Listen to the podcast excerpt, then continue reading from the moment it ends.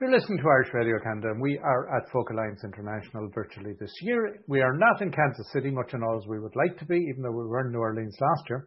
And uh, the good thing about it is we are actually able to connect with lots of artists who um, it may be as easy for them to get to this as a, and easier maybe than had it been live.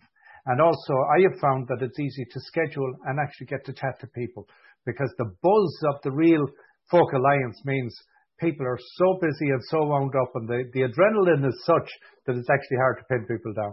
And I have Josh O'Keefe with me here, and I had the opportunity to listen to some of Josh's music, and uh, I was blown away.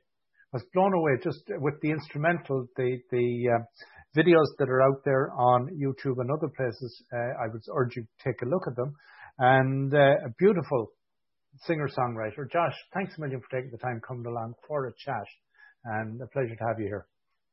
Uh, you're welcome. Glad to be here, man. Um, a bit about yourself and your music. Uh, what would you? How would you describe your musical background and your genre? Messy. uh, I don't know. I mean, there's a there's a lot to it, you know. Um, there's a lot to it. There's there's almost too much to explain and go into, but um, I mean, you know, I've uh, loved folk music for a long, long time, and uh, I've loved great songs for a long time, and that's kind of uh, always what I've searched for is great songs, no matter what the genre is, and I really ended up at folk music. I couldn't ever find any uh, better songs um, in any other genres. And I wound up at folk music, and uh, I thought folk music, you know, had some of the best songs, well, the best songs that I could find out there. So I kind of, you know, started delving into it even more, and um, just got addicted to uh, folk music, and have been for a long time. So, who would you say um, helped you um, develop the addiction? Um, no one really. It's just just uh, off my own accord. Um, no, I I mean like which artists? What are what are what artists out there that? Oh, oh, which artists? well, I, I ended I ended up my search as I was going through the and I ended up at Woody Guthrie, and I couldn't find anything better than that. And right. obviously Bob Dylan's there too, right there with him. Um, and I don't think I could find anything better than that. So, you know, obviously those uh, in terms of songwriting. Um, capabilities. Um, but I mean, I've listened, I listened to everything all over the spectrum. You know, Lead Belly, uh, the Clancy Brothers, and the Dubliners are obviously, you know, right up there for me. Um, they're my favourites. Uh, but there's so there's so many. I mean, you know, um, uh, it just the list is endless. I can't, uh, you know, I can't really pinpoint a few artists. That would be unfair to right. the others. And would how various artists interpreted and performed.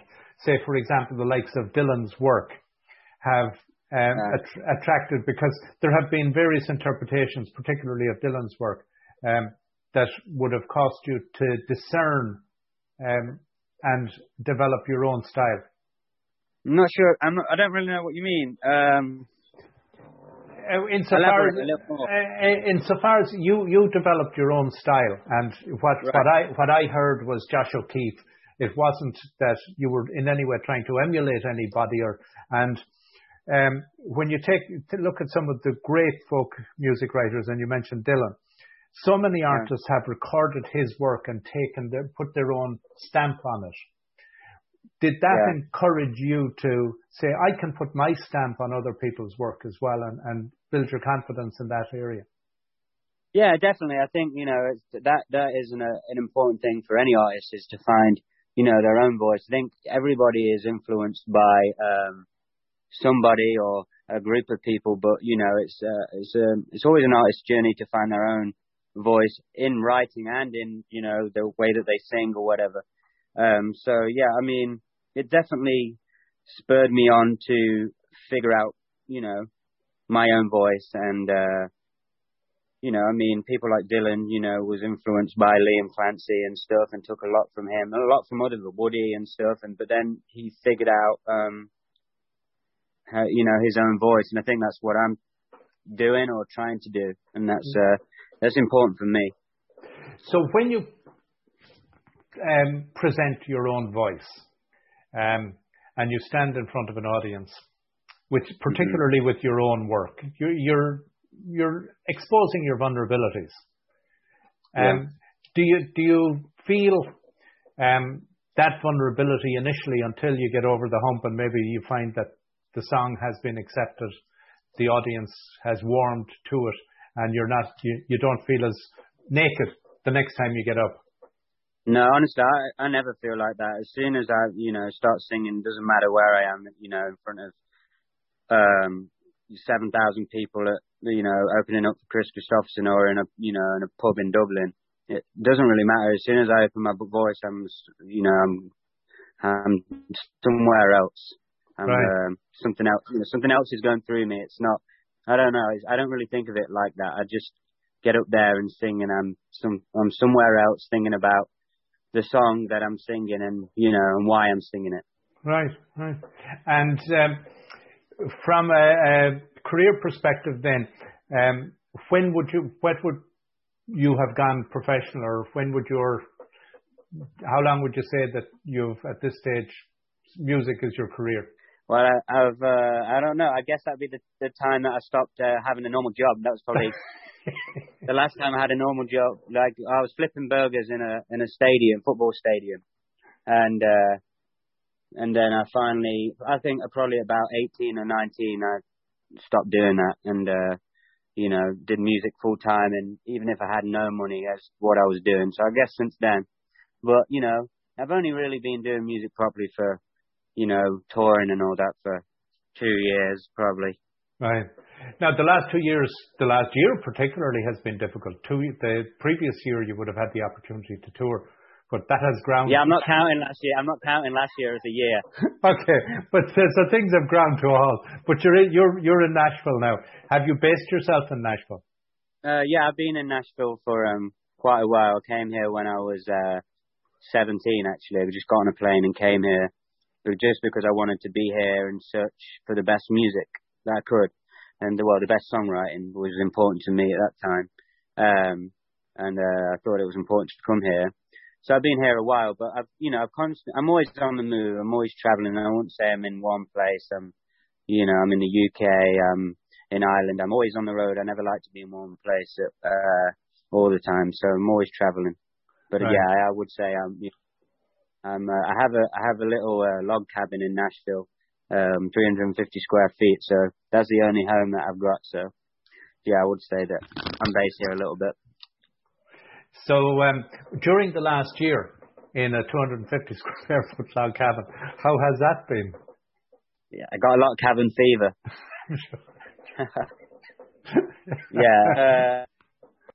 Uh, uh, it's been testing. It's uh, yeah. I mean, for like for everybody, but I've just try to get on with it. You know, there's a lot, there's a lot, there's a lot more people in the world a lot uh, worse off than me and um, than most of us. You know, there's people have it hundred times worse. So I just try and be positive and just think, you know, there's nothing that we can do. We just have to get on with it. And uh, you know, I've I've uh, used the time um, to create and do what I love to do, and it's been nice because you know there's not been any other distractions apart. You know, I've just been stuck in here, so it's almost like having a you know, putting a lock on my door and uh, throwing away the keys for a year. Uh, I, I would assume your log cabin that you are somewhere in the country rather than in downtown Nashville. So at least you're able to get no. out. No, no, no. It's actually in down. It's actually in downtown Nashville. Just on the outskirts, believe it or not. Okay. Yeah, we're we're in the front of um we're in the uh, uh in the guest house in uh, of another of a bigger a larger house. Okay. And uh, we're at the front uh, yeah, but we're literally five minutes from downtown Nashville. Okay. Yeah. so, I was going to say you might be able to get out into the wilds. How have you found yeah, folk? How have you found? how have you found Folk Alliance? Um. Well, the my experience of Folk Alliance so far is is uh waking up at nine o'clock in the morning and trying to figure out how to do a live stream because um, uh I've never done one so elaborate before. You know, I think the only one I've done before is I just turned on the live stream on my Instagram or uh, Facebook or something. I'm not very good with technology anyway. Um, I'm a, more of a newspaper kind of guy. Uh, but uh, yeah, I, uh, I I spent all day trying to sort out the streaming and uh, and all that. So in the end, we got there, and uh, it was uh, it was good fun actually. It wasn't as uh, you know as different as I thought it would be. It was just uh, like sitting in my room and playing uh, some songs with a few people watching. So it was good, and uh, yeah, there's been you know I've uh, I've actually not been on the uh, database myself because I'm not very smart with computers, but um, Cora has been uh, reading messages to me and uh, and uh, and telling people thank you. So that's my experience so far. So, um, based on the limited exposure, then uh, the kind of feedback that you have that Cora has been sharing with you, are you pleased with it? Uh, yeah, I mean it's always it's always good if somebody likes your uh, music. I would say it's better than them disliking it, I guess. But uh, yeah, it's it's been good, um, and I get to meet people like you, so why not? Indeed, indeed. Well, Josh, I'm going to let you back into your 250 square feet, and um, and what we'll do is we'll uh, share McAlpine's Fusiliers with the listeners. And that sounds great. Thank you. I appreciate uh, appreciate you. Oh, you're welcome, man. It's been a real pleasure meeting you and chatting with you. And again, if some if, if, somebody wants to find you, where can they find you? Do you have a website? Uh, yeah, it's uh, Google Josh O'Keefe or it's um, joshokeefe.com, I believe. And then, are you on Facebook? Yeah, it's uh, Josh O'Keefe on there, and you should see me on there. Uh, right. And so, and Instagram too. Excellent. Well, Josh, it's been a real pleasure, as I say, and wishing you all success. And I hope you get a good response from for the rest of Folk International. All right. Thank you. I'll talk to you soon.